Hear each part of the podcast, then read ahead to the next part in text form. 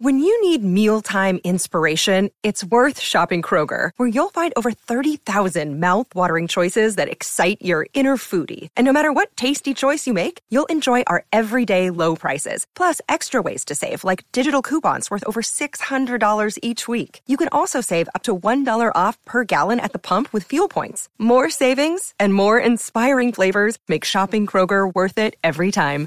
Kroger, fresh for everyone. Fuel restrictions apply. Hello and welcome to West Indies on 99.94 Cricket every day. My name is Mashal St. Patrick here at one half of the Caribbean Cricket Podcast, and with me as ever is Santoki Nagulendran, also one half of the Caribbean Cricket Podcast. West Indies on 99.94 is your new home for West Indies cricket content, and we'll be dropping into your podcast feed on YouTube or the 99.94 app several times every week. So please rate, review, and subscribe and thanks for joining Cricket's conversation. Today on West Indies on 99.94, we're going to be talking about West Indies' short T20 tour of Australia.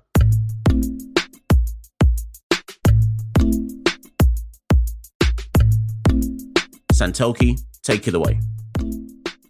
Yeah, and we're going to look at West Indies. They lost 2 0 to Australia in two bilateral T20 internationals. Now, I guess the main thing is they're sort of warm up matches for the World Cup coming up. So we can't look at it too deep in the context of it being a series loss. However, there is a pattern of our last T- 10 T20 internationals. We've lost eight. So there is a poor run of form at the moment. But we're here to sort of dissect how West Indies set out their 11 team combinations and what we can look forward to ahead of the World Cup. Now, Mash, it's only right we start at the top of the order. So a lot of the talk has obviously been about we've got four openers in the squad Johnson Charles, Brandon King, Kyle Mayers, Evan Lewis. Who's going to be the two that start at the World Cup? It seems like it will be Brandon King and Kyle Mayers based on form. However, I was surprised um, in the two T20s against Australia that we opened up with uh, Kyle Mayers and Johnson Charles for both T20 internationals. So Evan Lewis didn't get a game. Brandon King came at number three. Now, that's interesting for a whole variety of factors. The main one being Evan Lewis didn't get a game. Now, it's unusual because Evan Lewis um, was with the Patriots at CPL and they exited the competition early. So he was one of the first group of players to fly out to Australia. So he's had more time to acclimatise, get ready for the matches. So it seems strange, unless there's an injury issue, which hasn't been publicly declared, that Evan Lewis didn't even make the 11 for the 2 T20. So that, that leads to the question of whether we will see him start in the 11 at the World Cup. And it's also interesting, based on form, Brandon King and Kyle Mayer seem like they will be the two openers. However, they weren't given these games to open. Now it depends on we've got two more warm up games coming up. Depends if they go with that combination. But it's interesting, Mash, that they put Johnson Charles in as opener. He had a tough time in both games. Um, it'd be interesting to get your thoughts on sort of the rationale and thinking behind Johnson Charles opening with Kyle Mayers. I mean, I don't see. I, I'd like to believe. Sorry, let me start again. I'd like to believe that Charles has had these two games purely to give him a go, and that a lot will be told by what happens in the warm up games versus UAE and and the Netherlands. It would shock me if Evan Lewis doesn't get a, at least one game, if not both, heading into heading to the actual World Cup qualifiers themselves or the qualifying stage um, itself, and that first game versus Scotland. I think more.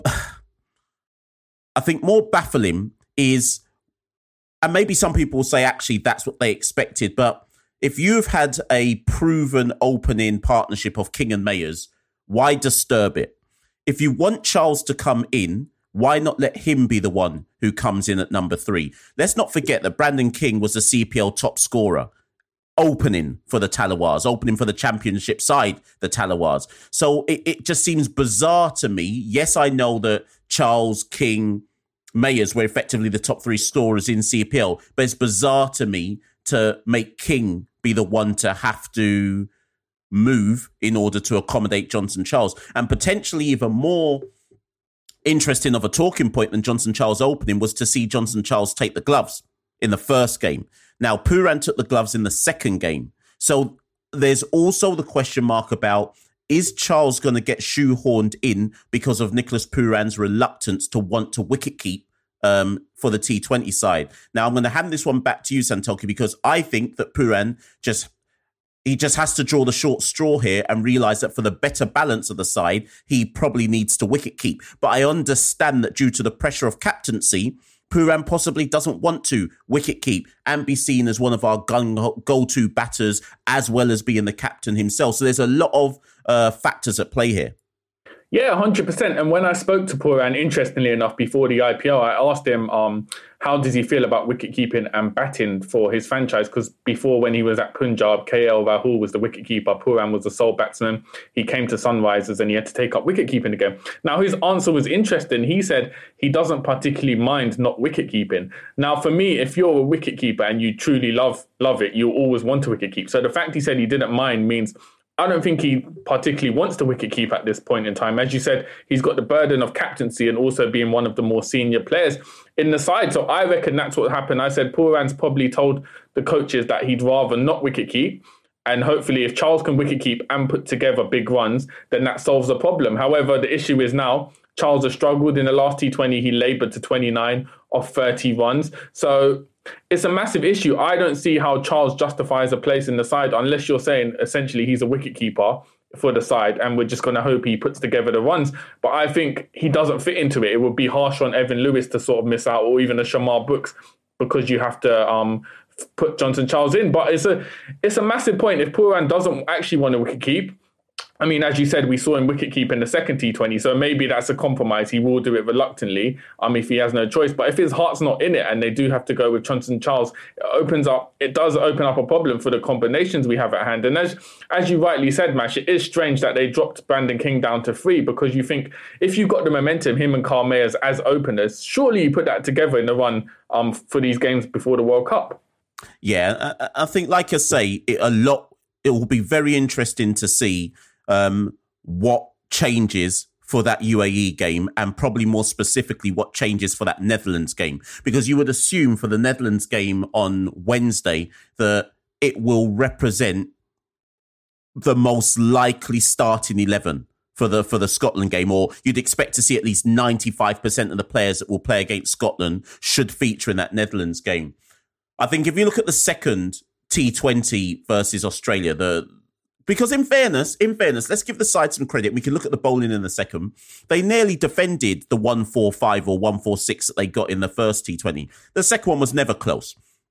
But if you look at that, uh, the second T20 for a moment, you can see that there is going to be some batting reconfiguration because in that second T20, and I say this with the greatest of respects to Jason Holder, he came in at number five. Now there is no there is no West Indies T20 side where Jason Holder is coming in at number five, Rovman Powell at number six, and Akeal, Hosein, uh, Akeal Hosein at number seven. That side to me clearly has one batter light, um, and then you have to assume Santokin. It's bizarre what I'm about to say to you we've gone from the two of us saying, how did we ever get into a position where Shamarh Brooks is the opener for West Indies to now saying Shamarh Brooks might be the saviour for West Indies coming into because if I look at that batting lineup, Santoki, it might be Shamarh Brooks who is the glue that ties it all together after all. Yeah, hundred percent. And there seems to be a lot of anticipation for Shamar Brooks getting into getting to Australia. And um, I think it's just with Brooks, obviously, as we said in T20, it's all about momentum. Brooks is currently the informed batsman in the West Indies based on his CPL performances in that final week.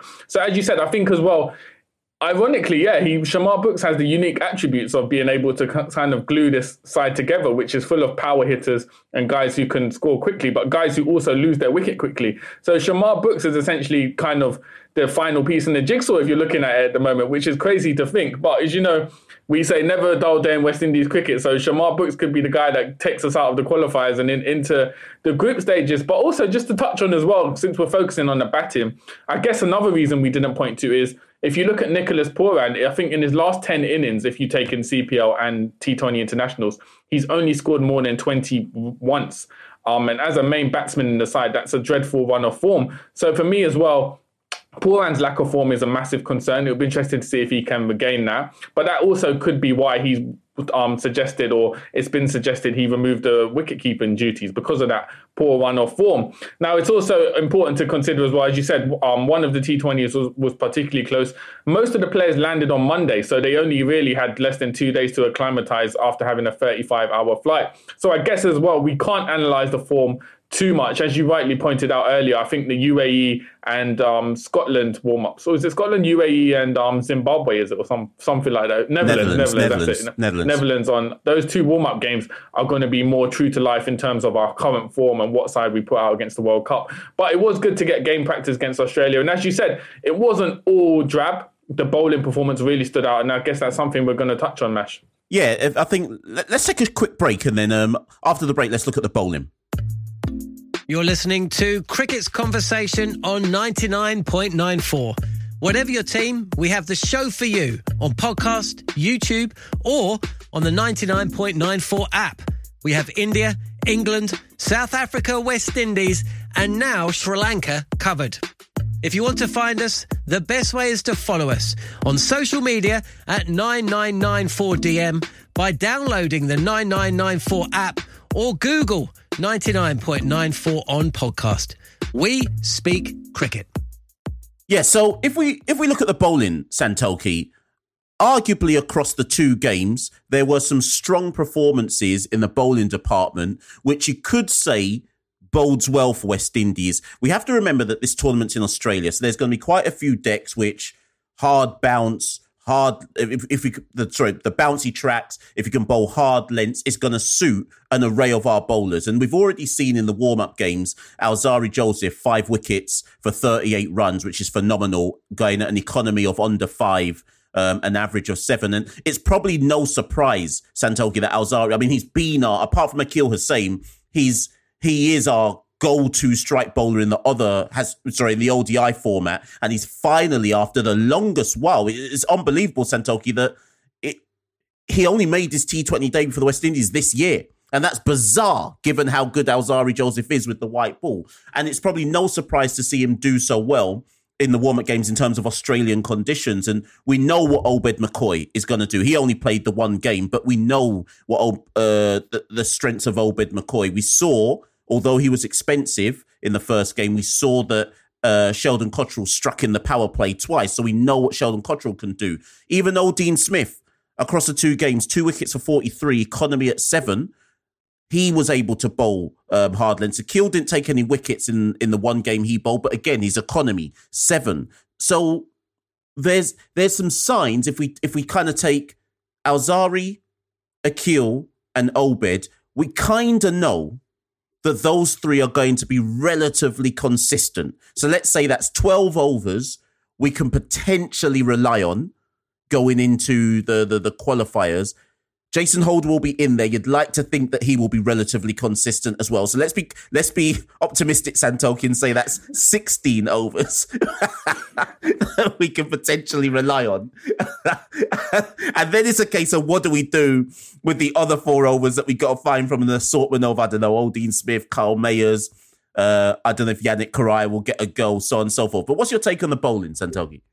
Yeah, no, I think it's been a massive boost for the bowling to have Alzarri Joseph in the side. We've said for the longest time, past two, three years, how there's we don't have enough strike bowlers in the format. Um, we've been relying on Obed McCoy recently. There's a lot of pressure on McCoy to take wickets, but we've seen in these two T20 matches against Australia, Alzarri Joseph is now ready to lead with his strike bowling, taking wickets and sharing that workload with Obed McCoy. So I think it bodes very well. I think the combination of Obed McCoy and Alzarri Joseph will take bundles of wickets in on Australian pitches. And as you said, Akeal Hosein is definitely going to play and be one, another bowler. And Odean Smith, as much as he's inconsistent, when he is on his day, he can be unplayable with the ball with his the pace he generates and um so for me I think we the bowling is is very um settled at the moment it'll be interesting to see if we go with Sheldon Cottrell because I know he took wickets in the power play but he was sort of indisciplined and inconsistent throughout the rest of the innings. So I don't know if they take the gamble and say, all right, Sheldon Cottrell can get wickets early on. Maybe we just go with him and have the tandem of Joseph, McCoy, and Cottrell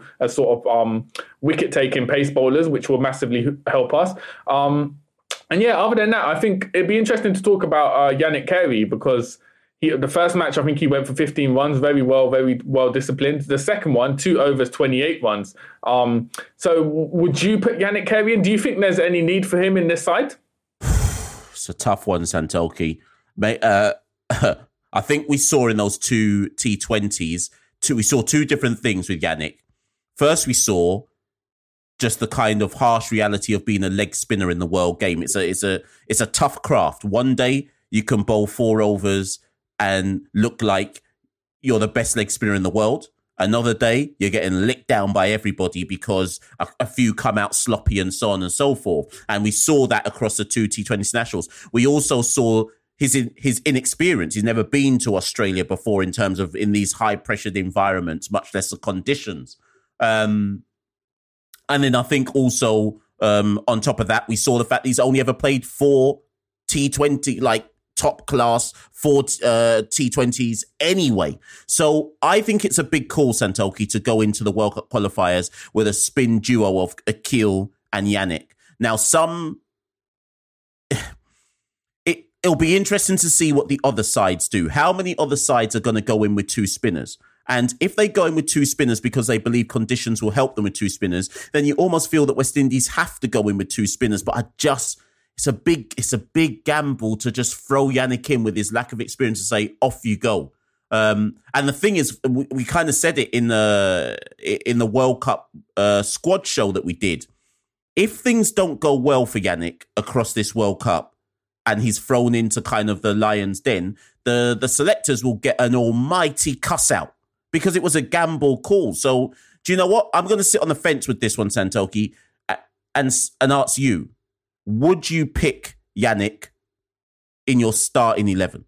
No, I wouldn't. I definitely wouldn't pick Yannick. I just think there's no particularly need to have two full time spinners. However, as you said, conditions may dictate it. I think one disadvantage West Indies have with this side is in previous generations, the likes of Marlon Samuels and Chris Gayle could turn their hand in, especially Gayle. He, I think he bowled in 2016 in the power play as well, and they could kind of keep the runs down. We don't really have that unless we go with, if Pooran's not wicket keeping, maybe give a few overs to Pooran, but we don't have part-time spinners who can be effective. So essentially, if the pitch dictates that you need extra spin other than the four overs of Akeal, we might have to go with Yannick Cariah. Um, but I just think based on Australian pitches, how they've been over the past few years and the makeup of the side, I don't think Yannick Cariah is necessarily needed for the side. I'd rather have an extra uh, pace like put a Cottrell in, have an extra pace bowler um, to suit conditions rather than have Cariah. But as you said, we never know what the what the um, pitch will dictate. We could very well go with Akeal Hosein and Cariah, but I just think that takes away an extra dimension from the eleven.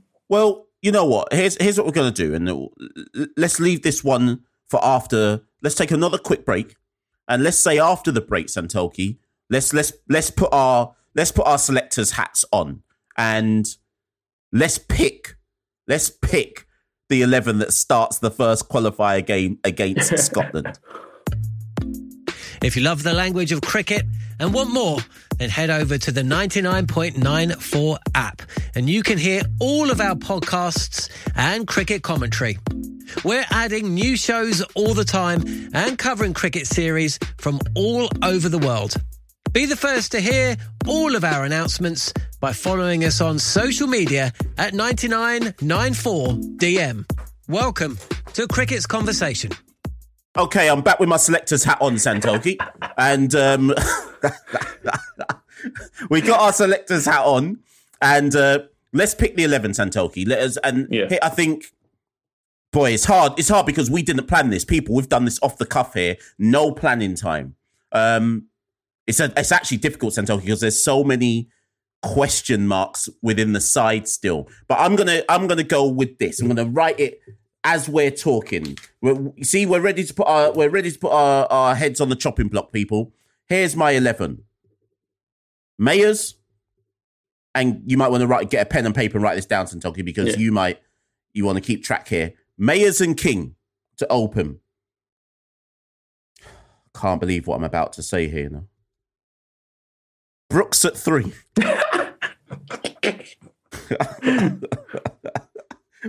Brooks at three. Pooran at four. No, this don't work. Brooks at three, Pooran at four. Oh my god. Okay, see, this is you know this is how you know this is live, people, and we're not even planning it. Santoki, I'm changing my order. Here we go again. Mayers no. and King. Yeah. Lewis at three. Okay. Brooks at four, but Brooks to float, depending on match situation. Yeah. Pooran at five. Powell at six. Holder at seven. Odean at eight. Akeal at nine, McCoy, sorry, Joseph, Joseph at 10, McCoy 11. Let me just check my bowlers. Akeal, Joseph McCoy, Holder. That's 16 overs. And then the last four to come from a combination of Mayers and Odean. That's my sides and Telky. So I'll just read it one more time. Mayers, King, Lewis, Brooks, but he's floating depending on the situation. Pooran, Powell, Holder, Odean, Akeal, Alzarri, Obed, which means the missing out four are Reifer, Yannick, Sheldon, Charles. Okay, fair enough. I think um all right, let me go for my one. This, this is a freestyle guy, so off the top we're gonna go. All right, so my one will be Mayers and King, open him. I'm gonna have to go Brooks at three, you know. Brooks at three to shore up the batting. Pooran, Rovman, Holder, Akeal, Odean, Joseph McCoy, Cottrell. So based on Ah. that, similar to you, So- except I'm going with one less batsman. I'm putting Cottrell in. Essentially, Lewis holds a drop for me, and you put Cottrell in, and I'll gamble on Cottrell, Joseph, and McCoy taking a bulk of wickets because I think wickets are more valuable at this point in time. I'd rather have um, an extra bowler to sort of shore it up. So when I started my initial team and I had Brooks at three, that's what I was going to do. I was going to have an extra bowler. And then I just thought, wait a minute, are we really saying Evan Lewis doesn't get in this side? So people, do you know what? We're now going to hand that to you. So hmm. Santoki and I have basically picked identical sides minus one difference. Santoki doesn't have Lewis in and has Cottrell in. I've got Lewis in and Cottrell out.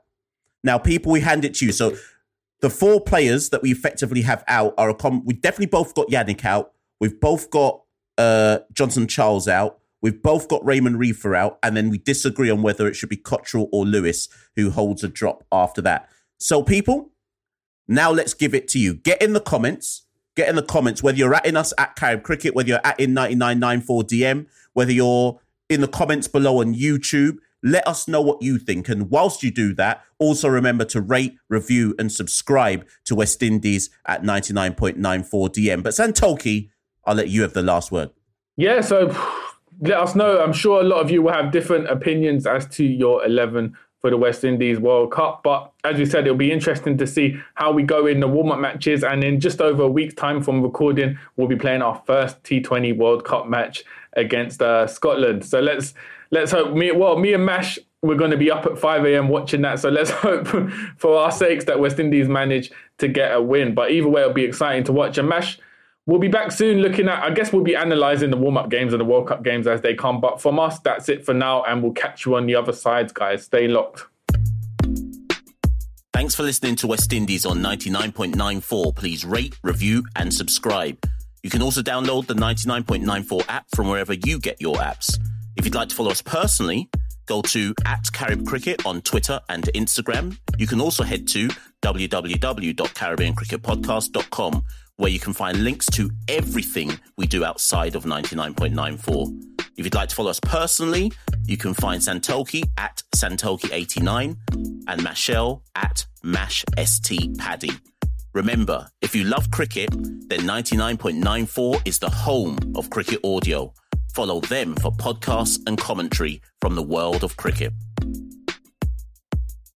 Have you ever wanted to know how to win a Formula One Grand Prix? I mean, really know. Know about the driver tactics from the cockpit, the strategy calls from the pit wall, and even the mind games in the paddock. There's a lot more that goes into winning a Grand Prix than just 90 minutes of racing. So every week on the F1 Strategy Report, we're taking a deep dive into the decisions that shape every result. Hey there, my name is Michael Lamonato, and every week I'm joined by an expert guest from the paddock to talk through the big calls that won the race and the missteps that resulted in bitter defeat. Before every race, we'll look back at the previous year's result and consult the current form guide, and we'll be in your feed after every Grand Prix dissecting the outcome and what it means for the championship. So for your regular hit of Formula One analysis, subscribe to the F1 Strategy Report wherever you get your favourite podcasts. The Strategy Report is a Beer Mogul podcast on the Evergreen Podcasts Network. My name's Michael Lamonato, and I'll catch you after the checkered flag.